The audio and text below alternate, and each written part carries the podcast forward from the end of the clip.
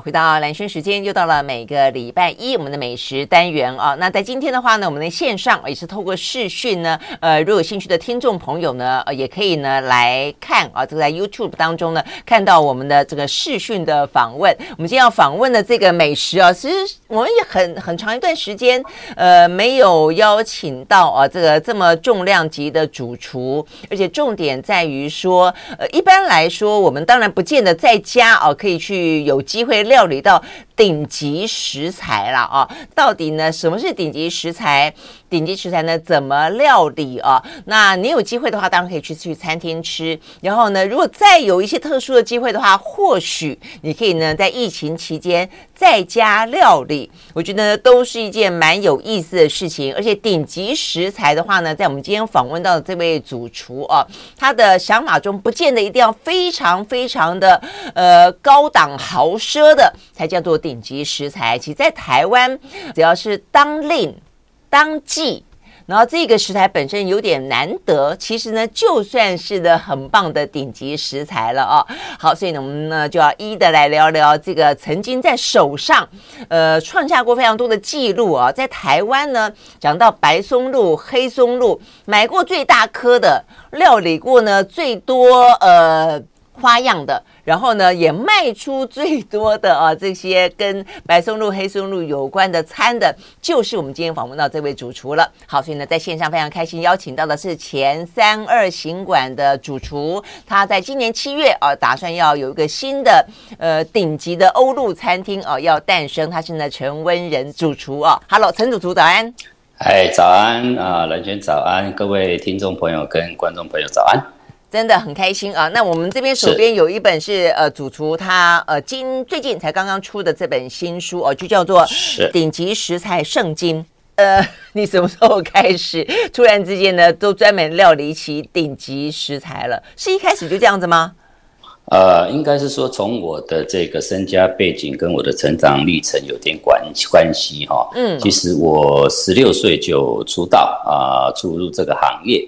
那为什么只十六岁就国中毕业而已啊？为什么可以这样子？那因为你也知道，早期在这个大约三十五年前那个年代，就是我们俗称台湾钱淹脚目的这个年代。嗯嗯、因为小时候家境不好，就选择了就业，那就踏入了这个行业。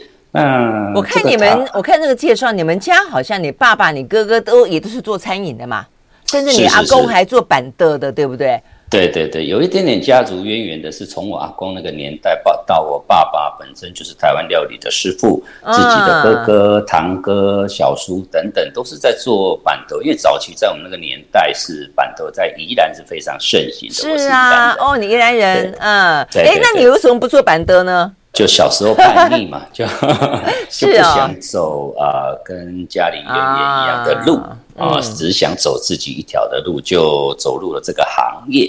嗯，当然，我对于自己这三十五年来的一个人生规划，也不能说我早早就有想法，当然。第一个十年，我认为是说我的黄金学习岁月，哈，嗯，就是说我呃前面这一块厨艺生涯的十年，我征战了当时各大台北市的大小餐厅，嗯，那为什么讲征战呢？因为这是一个我觉得呃很重要的两个字，叫做扎根，嗯，到处去做不同的餐厅，跟不同的环境，跟不同的人相处。啊，我觉得这是一个学习必经之路。你毕竟在二十几岁那时候，是真的需要好好学习的一个黄金岁月。嗯、对啊，所以那时候就是到到处跑这些啊、呃。也许外人看起来好像我经常在换工作啊，是啊，殊殊不知我是在呃，就是某一个餐厅，所有的东西我都学会了，我就往下往下一家走。所以你是很有意识的去学东西，学完就走，是真的这个样子啊？对对对对，哦，这样大概是前，而且而且你你就立志是叛逆，就是不做中餐，就要做西餐。对，对，那时候其实呃，台湾这个五星级的国际连锁酒店其实非常非常的少，嗯。啊、呃，有幸进到某家这个国际级的五星级酒店嗯、呃，那时候让我觉得呃，想去学点不一样的东西，想说啊，这是台湾当时的西餐做来做去，大不大概就这么一回事。嗯嗯嗯。呃，后来当然进到了这个五星级酒店，自然学的跟看的东西自然就不一样。那么当时让我深深啊、呃、有一个很大很大的一个感触，就是说，当然我以我当时的年纪跟资历进去只是一个小学徒，我想也没什么不对。那时候几岁啊？呃，也不过二二十郎当岁而已。哦，所以你已经跑遍了很多餐厅之后，就进到了这个五星级的饭店。对对对，嗯。嗯然后啊、呃，当时让我看到一个很一个现象，就是我有一个同事，当时已经五十岁了。他在里面已经待了十年，嗯，可是他的阶级也不过是高我一阶而已，嗯，让我感触很深，是说想说为什么做了十年还只是一个厨助等级的一个师傅？我反观这当时的领班也不过三十几岁，那为什么可以做到领班级甚至副主厨级等级的这个高阶的比较高阶厨师的干干部这样子？嗯，后来我发现一个很有趣的现象，因为当时这个五星级酒店的主厨都是外籍主厨。嗯哼。首先，你想要升迁，或者是你想要有高的职位，首先你必须要能够跟他沟通。嗯嗯，所以就要练英文就是了啦。对对对，那前面十年我刚刚也讲了，我十六岁出门那一年，A B C D 碰全部凑在一起，我完全看不懂。那个年代，那。感触很深，就是为什么厨艺不能代表，或者是厨艺不能在台湾的这个餐饮业有所展露？你一定要靠着这一些呃外籍厨师能力。对对对对。那我在我那个学习的那个这个餐厅的那个年代也是，就是会被排挤，你没有人脉，你没有这个关系，你在里面的餐厅你就是会被排挤，然后。呃，想起学习的过程，就是说我当时在学东西的时候，当然同僚之间想要呃，就是师傅在教我的同事，自然我也想要凑过去学习，嗯嗯嗯，但是都会被支开去做别的事情。是哦，所以对没有人脉会被谁支开？是主厨叫你离开，还是有别人叫你离开？当时的师傅，譬如说某个师傅在教某个同事在教东西，然后当然就会凑过去学，想要学啊，那都会被支开去做别的事情，就连偷听都不行就是了。后来有幸是因为我父亲也是这个行业的嘛，那就他他就告诉我，偷学这一件事情很重要。对，为什么？怎么偷学？好，当然，因为他本身很有经验，嗯、他是说没关系啊，你在那边刷锅子可以啊，你就耳朵就假装听看不见，就是听他们在言语之中交谈什么，啊、那眼睛你就飘嘛，飘它到底加了多少盐，加了多少糖，你自然而然你就可以学会到这一件事情，所以这是啊，老爸传承的偷学这一件事情，因为。呃，当时的师傅很会看包，他永远不会把真的真正的这个配方告诉你。哎，你这样讲，我想到前阵我访问过那个意大利的披萨师傅叶怡荣，是他也是很会偷学。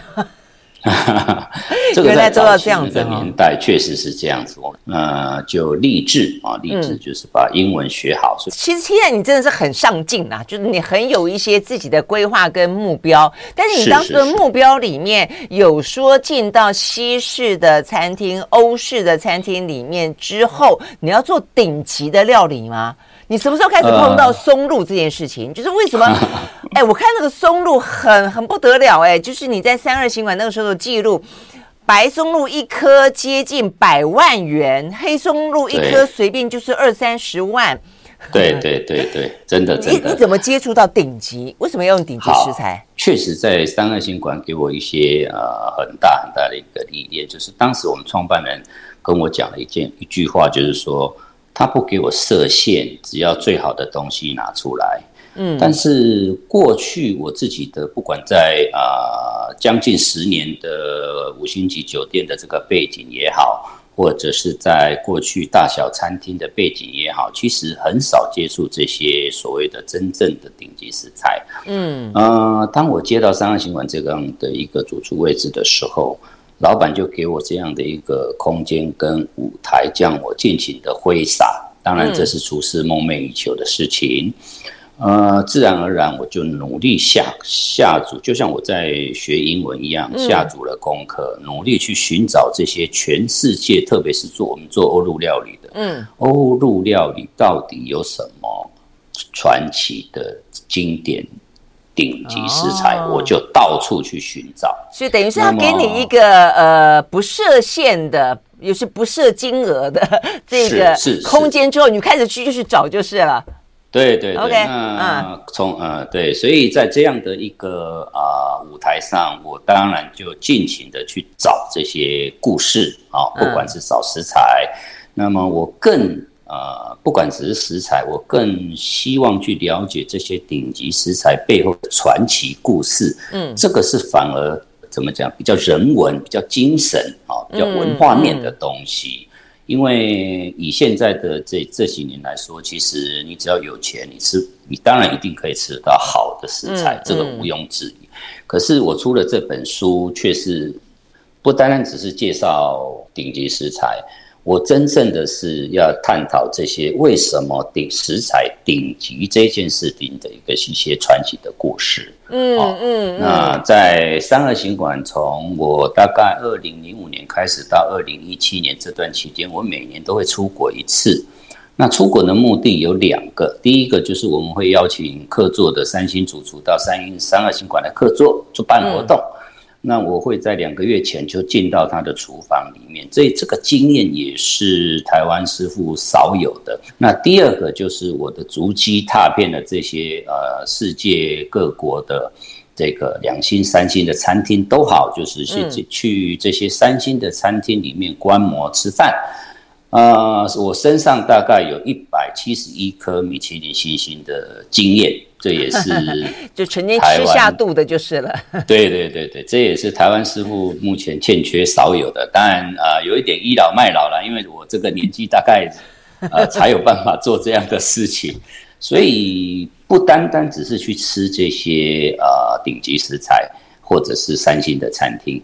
我甚至都会到真正所谓的产地，或者是他为什么传奇去看。比如说，我在书里面有介绍到顶级的意大利醋，这个是在意大利这一种所谓的这个啊很乡下的，他们传统几百年的传承下来，他们家阁楼上面的酿醋桶里面，我亲自去走访去看到这些啊酿醋桶。他们就是在一般很平民的家庭里面的这个阁楼上面的酿醋桶，嗯啊，这个着实让我觉得非常非常的感动，因为这个才是真正传奇跟高顶级的意义的存在。嗯呃，蓝圈我想也知道，欧盟在这些呃食材方面有很多很多的规范，DOP、AOP、AOC 等等等等，这些都是对于这些食材的一些认证。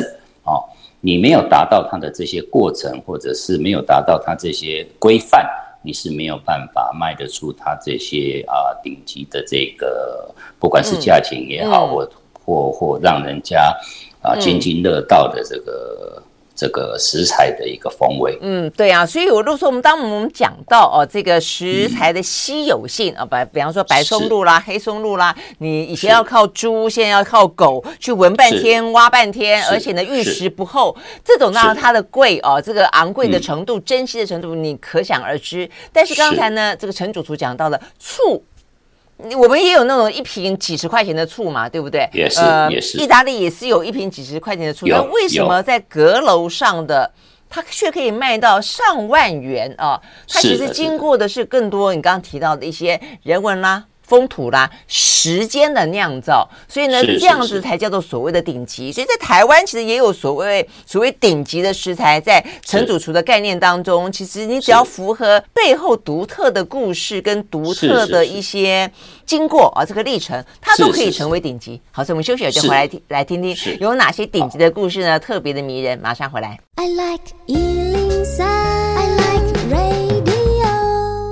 好，回到蓝轩时间，继续和我们线上啊，等同时也视讯呢邀请到的呃前三二行馆的主厨，他现在呢在七月份啊期间会有一个新的呃欧陆的厨房要诞生，叫军饮啊。那我们线上呢是陈文仁主厨，刚刚聊到说他创下非常多的记录，对于呢这个顶级的食材就是因缘际会了啊。但是重点在于说，呃，别人给你这个舞台，给你这个空间，你也就是尽你可能的去吸收、去追寻，然后。去挥洒啊，所以我们就看到说，你去过那么多的星级餐厅，还进到厨房，还进到产地，那回来之后，你也就应用在你的这个餐厅里头了嘛啊。好，所以我们刚刚讲到说呢，过去在三二行馆是真的啦，呃，很多人都说去那边呃就要吃你的炖饭，因为你炖饭里面的哦松露啊，这个味道气息非常的迷人，什么之类的。好，所以跟我聊聊，就到底黑白松露。真的有这么的厉害吗？嗯、而且它除了抛片、磨粉之外，还能怎么吃啊？啊、呃，我们先讲黑白松露好了，嗯、我先把它归纳归纳在一起。嗯，那么白松露全世界只有阿尔巴这个产区有经济价值。嗯好，那黑松露当然就有意大利、法国，当然我们选的就是最好的这个松露。嗯，那松露中，以先讲白松露好了，它就是在于这个阿尔巴这个地区，只有大概是在十到十二月之间每年哈。那松露为什么我们这么贵哈？因为第一个。它没有办法人工培育，完全是靠天气、靠季节吃饭。其实它就是一种菌菇类，对对。什么叫嘿对？然后它就是每年菌丝的一个跟树呃，就是树根的一个共养分共生的成长。隔年它就时间到了，它就松露就会成型啊。嗯。那透过这个松露裂口就把它挖出来。那么黑松露一样道理，但是黑松露它全年一年四季都有。但是最有经济价值的是在于冬季。我们知道，从这本书的这个松黑松露的剖面，我们可以看得到，要很深黑，然后乳乳白色的纹路要很清晰，这就是好的松露的一个表征。如果你在其他春夏秋看到的松露的颜色是完全都不一样的，这样子。也对对对，那松露吃什么？吃香气。那你没有香气，这个松露就没有价经济价值。嗯、举例白松露好了，因为白松露太珍贵，而且它的香气太迷人，所以它只能够对这么大一颗哈，这么大颗白松露，对对对对对，啊、呃，它它只能在你的呃料理上面，透过料理的热气。然后在桌边服务现跑的这个白松露，它这样子吃才会有它的一个意义跟存在。没错，所以白松的味道更细微，对不对？对对对对对。嗯、那我们讲白松露是一个书生，黑松露是一个武士哦，他们在香味上的一个呃沉稳度是不一样。嗯、白松露偏清晰，嗯、然后黑松露偏沉稳。那黑松露还可以透过烹煮。或者是打成泥、打成酱，嗯、啊，这个黑松露的用途反而很广。可是白松露珍贵是只能在桌边上做服务，所以蓝娟手上现在看到的黑松露的纹路，对你说白色的纹路嘛，哦，所以我就让这个观众朋友看一下。对对对对，好松露的一个表征，所以这是是松露的部分。那刚刚也提到说，这个整个呃。啊、呃，在台湾这些松露的这些，不管是销售最大，然后销售的金额，其实就在三二行馆有我创下的一个记录。哎，所以陈主厨听起来，我觉得白松露比较挑战，就是因为黑松露的味道其实比较浓郁，而且你刚刚讲就是说它的应用起来，其实就是可以做成酱啦，可以打成泥啦。所以一般我们吃什么炖饭啦。是呃汤啦哦对不对啊浓汤甚至其实你去你去超市买一些什么黑松露粉回来撒一撒，只要一撒出来哇就很很很那个哎但白松露的话，它它怎么料理才好吃啊？还要配什么东西啊？是的，白松露为什么很挑战？就是它非常挑食材跟挑味道。在意大利当地，只是你炒个蛋，然后撒上新鲜的白松露。他们最简单、最好吃的料理就只是这样子，因为他们享受的主角是白松露，所以我们对于挑食材跟料理这个跟白松露搭配的料理非常挑，因为你第一个食材本身味道不能太重，再来你的料理烹调味道也不能太重，所以像啊比较。呃味道比较重的这个呃红牛呃红肉哈、哦，就比较不适合，嗯、因为它会掩盖了红这个白松露的气味。所以料理风格上面是越简单，但味道越淡越好。但是，呃，我们身为食人，一定是对于这个料理本身，不单只是我只是炒个蛋给你，嗯、我一定是举例来说，我可能弄一个很好的鸡胸肉给你。那鸡胸鸡肉本身就是没有什么太特重的味道，味道啊、呃，你也不要去腌太过于重的味道。嗯、那搭配上我们会选择比较符合白松露的风味，比如说大蒜，比如说起司、嗯、哦，这些比较跟白松露能搭的，但也不能多这个就是能够让让。呃，风味上能够有层次交叠这样子的一个烹调方式，哦、对，，OK，就要烘托它就是了，就是是是呃，就第一个都不能太抢戏，但是第二个又一个要得要烘托出它的层次跟它的尊贵尊贵感。对对对对，没错没错。OK OK 啊，所以呢，这白松露的料理，但是除了黑白，我刚刚讲形容的非常好，黑黑松露像武士，白松露像书生，但另外有一个呢，那要形容它是什么呢？我我自己个人也很喜欢，是白芦笋。早期最早期大概是我们从呃都是吃法国的白芦笋，因为它的产区大，然后名气够响亮，嗯啊，品质也最好。不过这几年来，像德国、荷兰。啊，比利时他们都有大量的这个白芦笋的产出啊，嗯、所以自然在市场价格上面啊，这几年的确稍微比较亲民一点。过去早期我第一次接触白芦笋的时候，一根多少？呃，一根我的卖价要卖九百块，对，对不起，你没有听错，九百块，对。而且你翻开书上，我只挑最顶规、嗯、最顶规，而且直径最大的、号数最大的。直径最大就要很粗就是了。你直径多大？对对对，对，你卖过多大的？有，有超过直径三点二公分，那个是当时最大。对，就差不多我这样子，对不对？对对对，差不多就是就是尾端啊，不是尖端。啊，对对对，尾端那个圆形的直径是。超过三点二公分的，那是当时是因为量少又贵，那我只挑那个规格。当时没有人敢买，以台湾来的来来说，没有一家餐厅敢买这样的一个规格的芦笋，也是我创下的台湾的一个记录。嗯，我当然没有吃到那种一根九百的，但是呢，其实就是有风闻过这个白芦笋好吃。就我还记得好几年前啊，就年轻的时候，终于去西餐厅点了一个白芦笋，然后呢，想说，哎，台湾也是一个芦笋王国，好不好？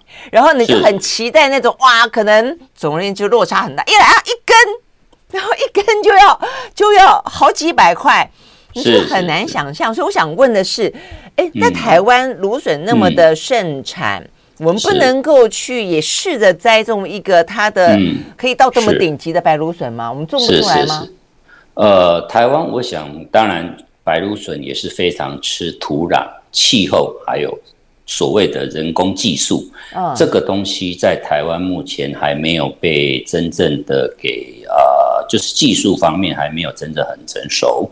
呃，但是台湾还是有不错的白芦笋。啊，这个我们必须给予肯定。这几年，嗯嗯、那早期台湾的白芦笋真的比较品质真的是没有那么好。不过这两年台湾也逐渐在这个呃农产品也好，或者是肉类产品也好，有有逐渐崭露头角的一些呃东西啊。这是我们给予台湾的这些啊农民们也好，或者小农们很努力啦，真的 对对对，给予肯定。哎，那。在欧洲，你说那些白芦笋，它是因为气候，所以它就适合比较冷的、高纬度的，是，是这个意思吗？呃，这个条件非常的严苛，比如说像啊、呃，当然他们的土壤，欧洲本来的环境就跟我们不一样，温湿度也不一样，所以光。光湿度就完全完全不一样了，所以台湾你也知道亚热带地区比较湿啊潮湿，所以呃风土风风土跟环境整个条件不一样之下，我们确实是很难做到像人家这么传承几百年的这个食材。嗯，最好吃的白芦笋应该是什么样的滋味？就是它第一个，我觉得它非常的多汁，对不对？是，它纤维非常的细。水对，嗯。第一个，我刚刚也特别提到说，为什么我挑这么粗的白芦笋？就像刚刚兰轩讲的，我们要吃什么？它的清脆度、它的甜度，嗯，还有我挑这么大的白芦笋的另外一个重重点的原因，就是我需要它的口感。嗯，那比较细的白芦笋，你可能很容易一不小心煮过头了，它就软软掉了。嗯，哎，即使即使你很短的时间去煮烹煮它，因为它细的关系，所以你吃起来就是没有那个口感。嗯，那我要的口感是什么？白芦笋我们要吃什么？其实这个也没有对错，因为呃，这是我自己对于白芦笋料理的一个记。的呃观念，嗯，对，诠释。那么这个我挑这么粗的白芦笋，第一个酸鲜甜度，第二个保水度，嗯，再来清脆度，嗯，这这是三大指标。我可以挑这么粗的白芦笋，原因在这边。早期法国料理，他们其实没有挑到这么粗的白芦笋，嗯、因为也许过去也没有这么粗的。就像我刚刚特别提到，早在十年前，这么大的规格的白芦笋其实非常非常的少，啊，就是这么贵。嗯、对对对，所以只挑最好的这一件，这个理念哈，这个一直深植我心，嗯、所以我不断的在挑战这些每年都要做一次的这个食材。可想而知，我做了十几年，我每年都要去想破头去 挑战这些，真的是这个真的很挑战。所以我们要休息一会儿，待会呢，呃，这个陈主厨要给我们看一个他今年正已经准备好了。呃，如果有看视讯的朋友的话，你待会就会看到他准备了一个非常顶级的食材，真正顶级起来的话呢，会多顶级。我们休息，马上回来。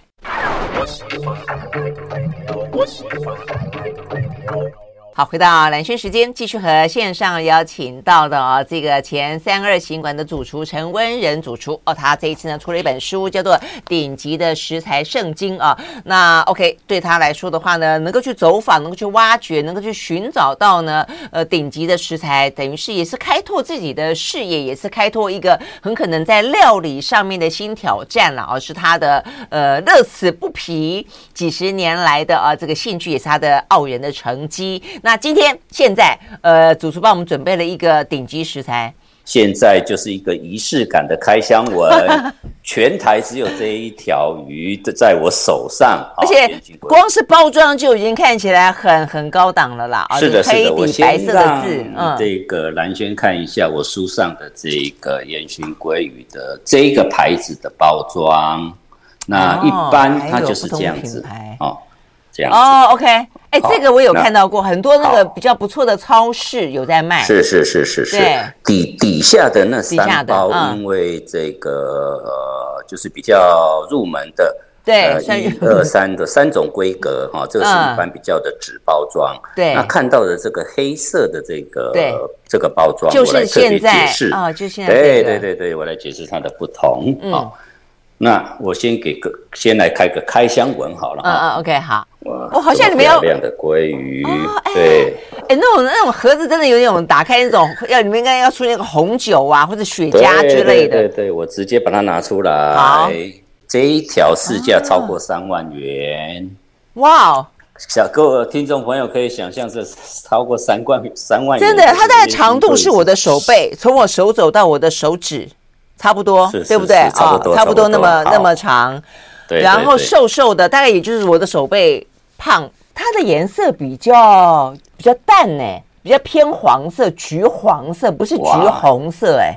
蓝轩真的非常的专业，从颜色可以看得出它的 quality，因为它吃起来就像 butter 奶油，有没有那种滑顺的口感？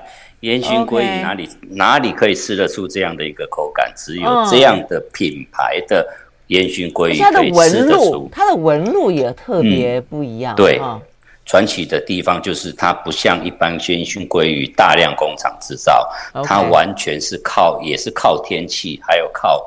完完全全的人工，嗯，去做出来的烟熏鲑鱼，它的熏的方法有不一样吗？为什么颜色不一样？其实我我记得很多的专家就已经提醒过我们，烟熏鲑鱼鲑鱼不能够太红，太红其实可能是上色，对不对？对。但是你的也太不红了，你的偏偏黄，像淡黄的颜色，哦，有一点。为什么？因为它的油脂是丰富的程度是一般烟熏鲑鱼无法比拟的。所以颜色会没有那么的红，因为油脂非常的丰富。那它珍贵的地地方是在于，第一个，它从选鲑鱼就已经是一门很大很大的一个学问啊。那从选鲑鱼的品种，一直到养殖，一直到哦，它这是养殖的，嗯，对对对，它虽然是养殖的，可是因为野生，坦白说，野生的鲑鱼没那么好吃。哦，这个我必须必须必须，对对对，必须告诉你，哦，那因为呃，野而且野生的鲑鱼的颜色也不太一样，一般我们都吃野生的对对，没错没错，可是野生的鲑鱼却没有那么好吃，因为。鲑鱼的油脂非常的丰富，你透过这样的养殖方法，它才有办法就是油脂丰富，所以才会好吃。这是比较特别，跟一般鱼比较特别。那所以野生的鲑鱼就是口感没那么的 rich，没那么好。对对对，没那么油脂没那么好，就是稍微呃稍微干柴一点点啊。哦，这样子。OK，对，是这样子。嗯，那它从从选呃鲑鱼的品种开始。然后呢，呃，就是在透过它的养殖方式是跟与众不同啊，嗯，然后再来最大最大的一个差别就是它的独家独门的烟熏技术。哦，这个东西是无法没有一家，只有唯一，全世界只有这一家有独门这样的一个技术，它不是工厂熏，也不是大量的一个这个生产。你这样讲，我想到我看过一个介绍，不晓得是 Discovery 还是那个国家地理频道，它是不是用木桶，是是是用那个木材在一个桶子里面熏？对对对，有一点点那样的概念，欸、但是因为他们的技术现在日新月异，就是说，嗯、呃，有很多呃，就是不同的，譬如说桶子啦、烟熏香啊，或者是怎么样，来透过不同。那我刚刚。这个特别讲 这一块，很认真的在拆开来这个鲑鱼。对，我现在等都觉得肚子好饿哦。好，这一个虽然你看它的外包装为什么包成这个样子，而且它的价格是快要它的一一一倍哈。嗯，因为因为这一款的鲑鱼是它最顶规的烟熏鲑鱼，那它最大最大的差异在哪里？也就是它。全世界都不外传，没有人知道的技术，嗯，叫做木材。啊，对嘛？就是说也就是说，它烟熏的木材不一样，他们连木材都要特别挑选，而且要放在干燥的地方干燥个六七年，光木材都要干燥个六七年，可想而知你要花多少成本跟多少时间去做这样的事情，所以想当然尔，它可以去称之为。它有一个外号叫做“烟熏鲑鱼界中的仙女”哦，仙女？哦，哎对对，它的味道比较偏什么样子的烟熏？现在很多呃朋友都吃过烟熏鲑鱼，对啊，那味道比较重哦，那口感跟纤维上就是稍微比较粗一点点，嗯，就好像你吃好的鳕鱼跟。吃一般的所谓的 anaho 这一种煎鱼类的哈，嗯、这样的口感来形容好了，就是一个很有比较油脂细腻、口感细致哈。嗯，那一个就是比较纤维感比较粗、味道比较重，哦、大概是这样的一个差别。好，那那好，我们先休息一会，让这个主厨专心的把它打开来、切开来吃一口给我们看好了。我们先休休息一会。I like 好，回到蓝轩时间，继续和线上邀请到的陈文仁主厨来聊天啊。实际上，我们刚刚在描述很多的欧陆料理当中，最擅长的这个陈主厨最擅长，事实上是意大利菜，对不对？意大利料理。是是。我自己也是最爱吃意大利菜。如果你喜欢吃意大利菜的话，你一定会知道呢，它的醋非常有名啊。所以巴萨米克醋，呃，到底为什么它会成为这么的顶级？刚才主厨也特别提到，呃，你去意大利哦，看到在阁楼上面有非常陈年的醋，所以呢，陈年的醋。跟成年的米都是意大利菜里面很特别的东西啊，所以可以给我们介绍一下，为什么这两种东西感觉上这么的稀松平常，却可以到达这么的顶级？是是是，好，首先意大利醋，我想消费者一般在超市一定可以买到几十块一瓶，嗯，几百块一瓶。那我手上我书上在介绍的这一瓶醋，就是二十五年的醋，成年二十五年，对，他们会算年份的。对对对，它是欧盟 DOP 认证的啊，哦嗯、它必须在这样的一个产区模特别是在 Modena 这个产区，这是专门产意大利醋，所以它很欧盟有很多规范在做这些事情。嗯，所以不要看这小小的大概二呃一百 ml 的一个呃二十五年，它才一百一百 ml。对对对，才一百 ml，这一瓶市价破万元。这个东西我要讲点小故事哈。嗯，当然这个。这个传统技艺已经超过数百年，在意大利，嗯、他们的呃传承里面，哦，那因我当时就到了这个意大利他们的这个醋的一个产区去看了这些东西。当然，呃，陈年醋现在在意大利已经有。比较像工厂化这样的一个东西的哈，所以刚刚看到的这二十五年处，其实在呃意大利处的一些比较有规模的工厂都有在生产。那么当然，他们也必须遵守欧盟这些规范。即使你放在你的工厂里面，你也是要在它的成年桶里面酿成年到二十五年。那这二十五年的一个过程里面，你还是需要不断的去。啊，检查也好，或者是测试也好，让确保这个醋没有被变质。嗯、那除了这个以外，我还要讲说，好，二十五年醋可能消费者还可以在超市买得到啊，大概近万元。那么我特别要介绍的就是我。借当时去参观工厂这个机会，嗯，我下到了意大利的乡下这个地方，嗯，有点像宜兰呃呃台湾杂货店这样的一个地方，我们去看了这个他们的陈年醋，这个陈年醋他们几乎是不太被呃外卖到国外的，除非你有管道或者是特殊的管道，哦，但呃特别介绍就是有两款哈。呃，书上也有介绍的，就是这一个封面啊，这一个啊，蓝轩有没有看到两瓶醋的不一样？对对对，有没有看到水晶盒子的这一个部分？哦，啊，这一个是它跟施华洛世奇联名的哦呃成年处啊，这唯一。呃，全世界也只有这一家在销售哦。啊，那这一瓶醋虽然没有透过，没有被 DOP 所认证，可是它传奇的地方是它的陈年八十年啊。对不起，这一瓶是五十年。哦，五十年。哦，我看到了，它上面写一个五十，写个五十。对对对，哦。它五十年可想而知，那因为欧盟 DOP 认证的只有十二年跟二十五年，它包装的像个香水一样，真的是把它搞得好 好奢华。哎，所以只要是醋，只要放那么久，就就会好喝吗？就会好好料理吗？未必耶，对不对？就是甘甜，一般的醋就是比较液态哈，就像水这样子液态。对，这是一般的醋，但是很酸，对不对？对。然后它陈年了这么久，所以就会有浓稠度。有，我有买过一罐比较贵的，就是有点浓稠。对，浓稠，然后会甘甜啊。嗯，所以这是醋，他们自己在意大利人很乡下的地方，自己放在阁楼里面自己酿的醋，所以对他们来讲，就是我们在洗菜包的概念一样。可是他们对于这样的东西是已经传承了几百年的一个历史了。但是当你找到。